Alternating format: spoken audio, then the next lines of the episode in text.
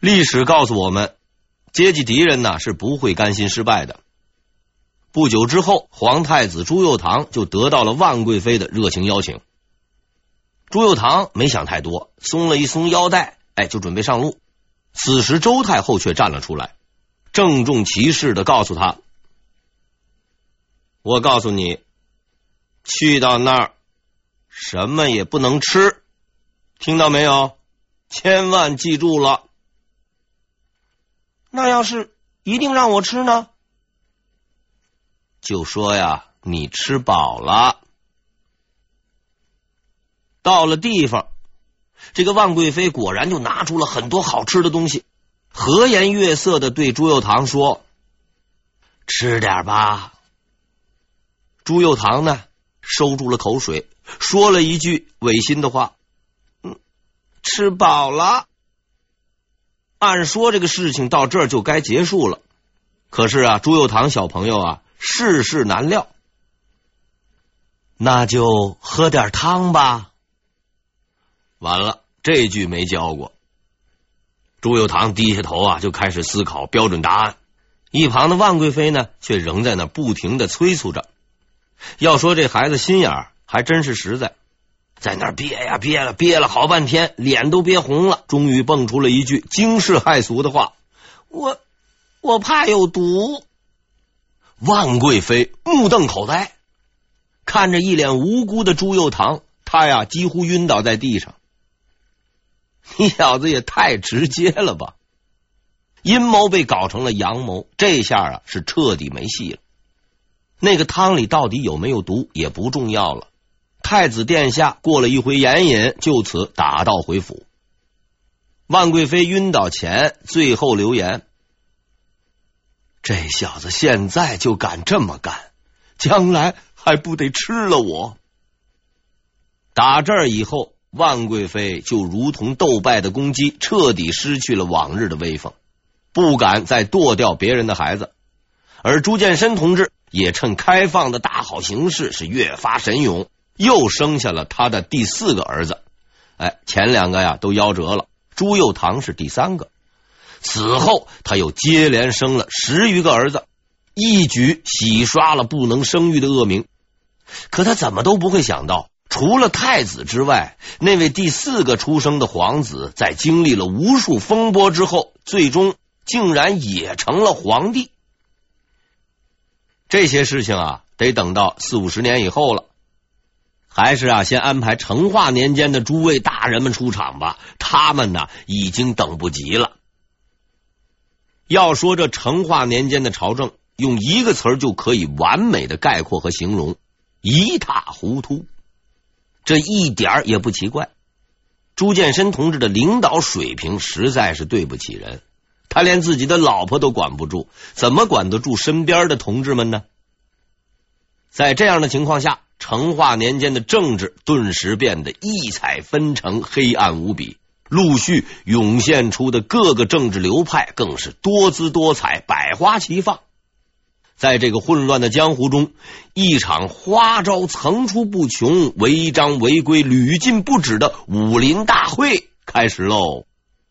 下面我们就开始介绍参加武林大会的各大门派，排名不分先后。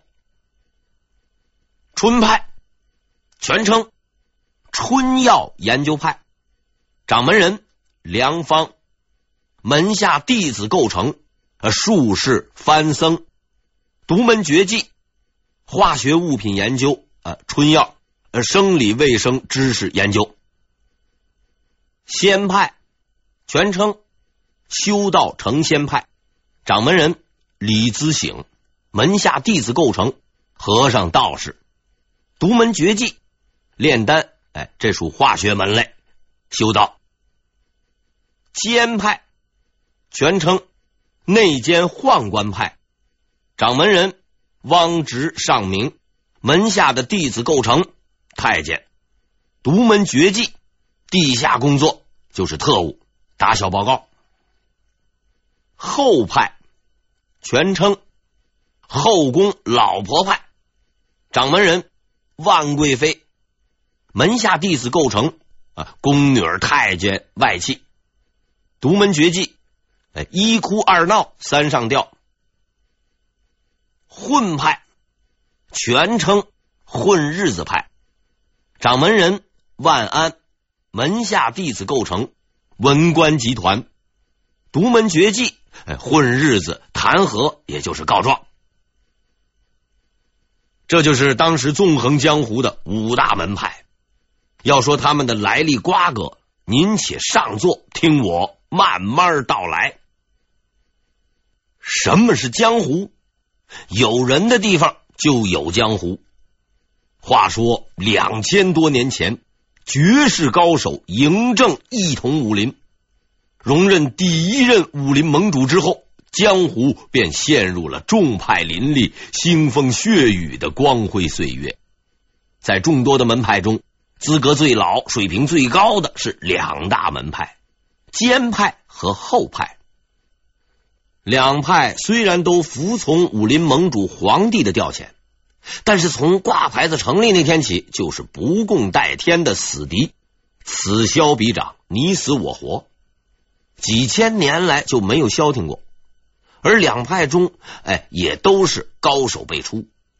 比如兼派的赵高、单超、李辅国、于朝恩，以及后派的吕后、杨坚、韦后等人，全部都是纵横一时的高人，为本派争得了极大的荣誉。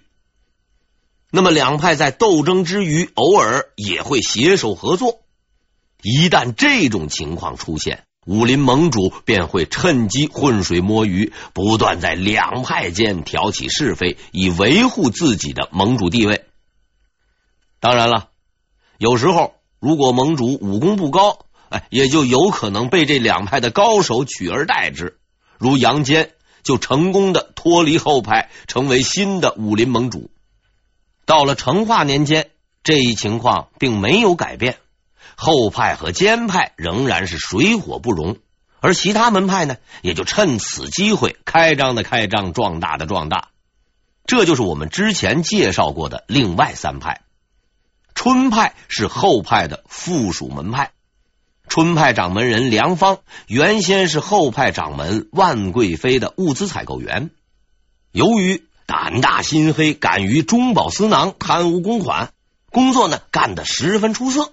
被提拔为春派掌门，自立门户。这里啊，还得要表扬一下梁方同志。大家知道他是研究春药的，但他干这行也是真不容易，因为他本人是个宦官，在看得见、吃不着且理论脱离实际的情况下，能够如此卖力的工作，着实体现了卓越的钻研精神和职业素养。这是春派。下面呢，我们来说仙派。仙派也是一个历史悠久的派别。该门派最出名的人物，应该就是秦朝那个据说去了日本留学的徐福。而到了成化朝，仙派也出人头地了。该派掌门李自省原先在江西衙里当小公务员，后来改行去京城北漂，顺便呢也干点诈骗的活。后来，他在行骗过程中遇见了春派掌门梁方，就当了梁掌门的随从。而梁掌门呢，对他也甚是欣赏，支持他另立门户，发挥特长，为盟主朱见深炼丹修道，从而一举打响了仙派的威名。接着就是鼎鼎大名的监派，此派在明代是极为兴盛，前有郑和、王振。后有刘瑾、魏忠贤，可谓是人才济济。而在成化朝，这一派却出现了分裂，分裂成了东间派和西间派，两大掌门各行其事，彼此之间斗争激烈。东间派掌门尚明根基深厚，秉承传统，不断壮大本派的传统附属企业东厂。脚踏实地的做好刺探情报、诬陷忠良的特务工作，而西监派掌门汪直，自从被韩雍大军带到京城，挨了一刀变成宦官之后，奋发图强，打破传统发展模式，积极进取，就是拍马屁啊，努力争取盟主朱见深的信任，并以“人无我有，人有我优”的创新精神，在西安门开办了西厂。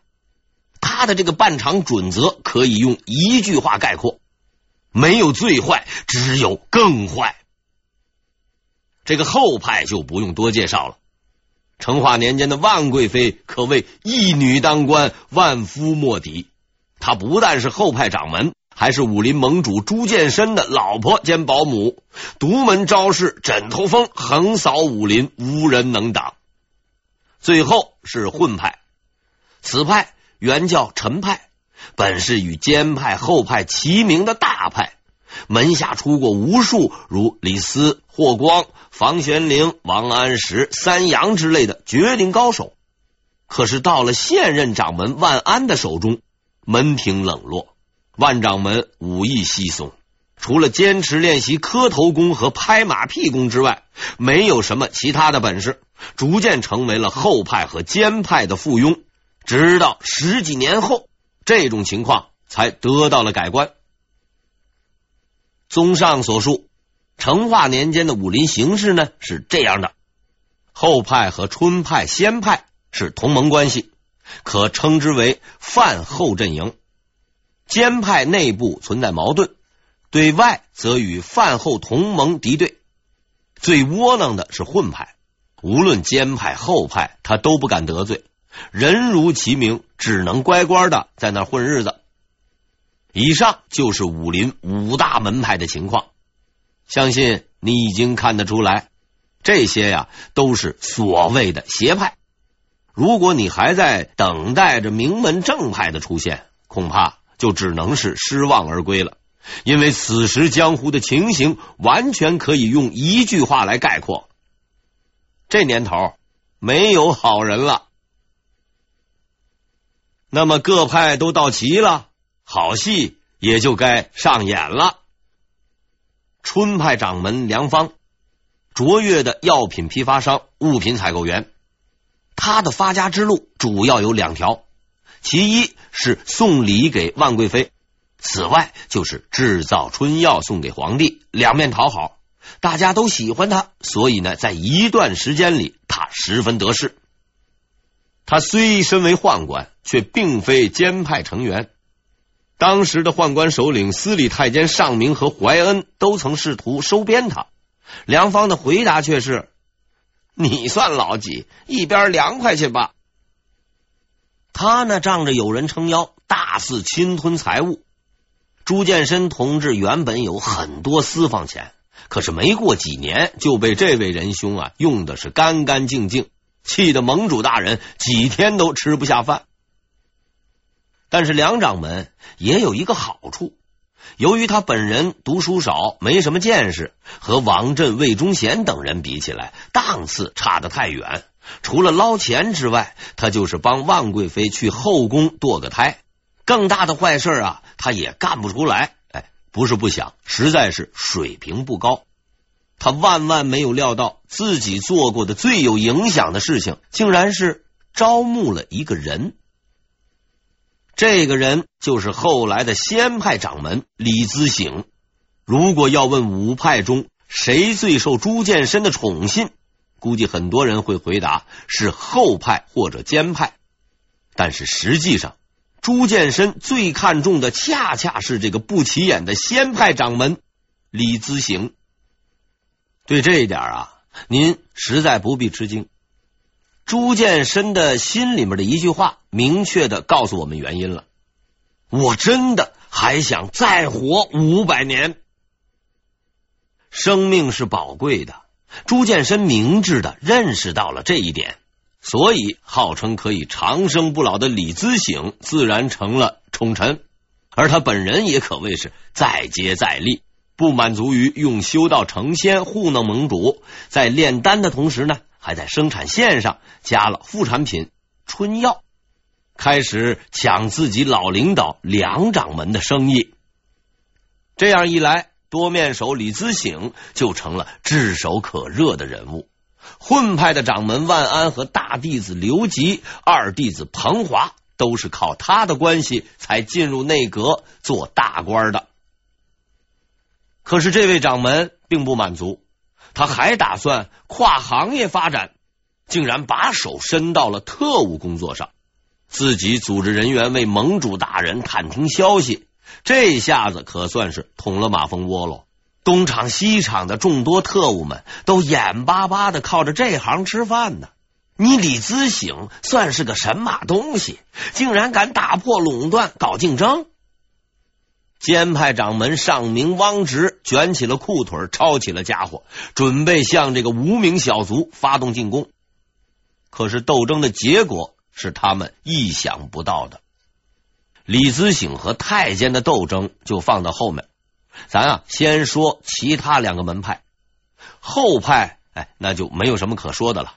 万贵妃仍然过着她的日子，三天两头巡视后宫，然后呢，心有不甘的向太子东宫的方向恶狠狠的看上几眼，仅此而已。下面就轮到混派出场了。我个人认为，这是最有趣的一个门派。在成化五年之前，内阁是一个庄严神圣的地方。那时的内阁成员是商禄和彭实。商禄也算是个老熟人了，早在北京保卫战时，他就露过一次脸儿，站出来支持于谦的主张。但他更出名的还是他的考试成绩，连中三元。想当初乡试发榜的时候，榜刚刚贴出来。人家呀还在那瞪大眼睛找名呢，他随便看了一眼就打道回府睡觉去了。同乡问他怎么不找自己的名字呀？他若无其事的指着榜单说道：“啊，费那功夫干嘛呀？排在最上面那个不就是我吗？”除去靖难时被朱棣打击报复删去名字的皇冠，他是明代唯一一个完成这一高难度动作的人。事实证明。他的为官也十分优秀，而彭实也是状元出身，为官清正。在他们的带领下，大明帝国有条不紊的向前行进。就在这个时候，万安进入了内阁。万安呢是四川梅州人，正统十三年进士。这位仁兄书读得很好，当年高考全国第四名，位居二甲第一。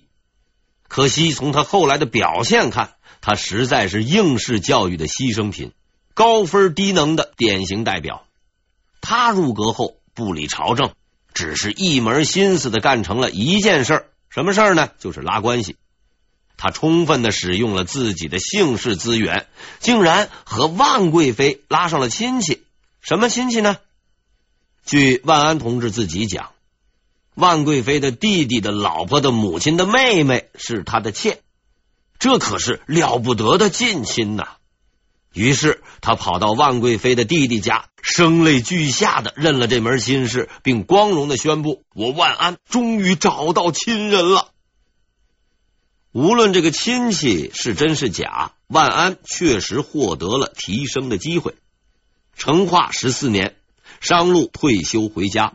万安成为了内阁首辅，从此在他的英明领导下，文官集团的历史进入了一个新的时代——混派时代。混派与别派不同，承蒙江湖各位人物看得起，混派的许多精英都被赋予了外号，叫起来哎甚是响亮，不可不仔细谈谈。混派掌门万安。江湖人送外号“万岁阁老”。成化七年，万安和内阁其他两名成员商禄、彭实前去拜见朱见深，商讨国家大事。彭实开口刚谈了几件事，正说到兴头上，突然听见旁边大呼一声“万岁”。回头一看，万掌门已经跪在地上那磕头了。商禄、彭时是瞠目结舌，待了一会儿，无奈的叹了口气，也跪了下来，磕头叫道：“万岁！”这奇怪的一幕之所以会发生，完全是因为万安的那一声“万岁”，这关系到一个严肃的礼仪问题。在清代，官员之间商谈事情，若端起茶杯，就意味着本人不想再谈，请你走人。即所谓端茶送客。而明代面圣也有着一套礼仪，朝见完毕，口呼万岁，这意思就是皇上啊，咱再见，俺们呢下回再来。万掌门不知是不是急着要上茅房，没等谈几句呢，匆匆忙忙的就喊了万岁，也就是说再见，搞得内阁极为尴尬，成为了满朝文武的笑柄，故而有了这个光荣的称号。万岁阁老，混派大弟子刘吉，江湖人送外号“刘棉花”。刘吉是河北人，正统十三年进士，是万掌门的同期同学。成化十一年成为内阁成员。这人品行和万安差不多，但还有一点要强于万安，脸皮更厚。明代弹劾成风，言官喜欢管闲事儿，刘吉这种人自然就成为了言官们的主要攻击对象。可是这位仁兄啊，心理承受力特别好，言官说了什么，全当就是没听见。所以呢，江湖朋友送他一个雅号“刘棉花”，什么意思呢？棉花者，不怕弹也。混派跟班小弟倪进贤，江湖人送外号“喜鸟御史”。倪进贤，安徽人，半文盲，拜入万掌门门下，是关门弟子，身无长物，却有着一个祖传秘方。据说配成这个药粉溶于水后，可以治疗异地。哎，这是学名。万掌门估计啊，亲身试验过，所以一喜之下，让这位兄台干了个御史。要是换在今儿个呀，他大可不必去干什么御史，投身医药界，必定能够兴旺同类行业，胜过美国的辉瑞公司，为国争光。考虑到他对万掌门的巨大贡献，江湖朋友十分尊敬他，送给他一个外号。喜鸟御史，内阁中硕果仅存的刘毅，基本上也是每天混日子。至于下面的六部尚书，着实不愧为混派的优秀弟子，秉承门派章程，每日坐在衙门里喝茶聊天，啥事也不干，严格遵守门规。由于成化内阁及各部官员的优异表现，人民大众特别授予他们集体荣誉称号。内阁三成员集体获得纸糊三阁老光荣称号，六部尚书集体获得泥塑六尚书光荣称号，这是群众给他们的肯定。叹服叹服啊，都是些什么玩意儿啊！下面我们讲最后一个门派监派。之所以把他留在最后讲，是因为成化年间最大的黑幕、最狠毒的人物都由此派而起，也由此派而灭。在韩雍从广西带回来的那一大群俘虏中，汪直并不是一个显眼的人，也没有什么特长。咔嚓之后，老老实实的做了个宦官。不过呢，他的运气很好。在宦官培训完毕分配的时候，他有幸被分到了后宫侍候皇帝的一位嫔妃万贵妃。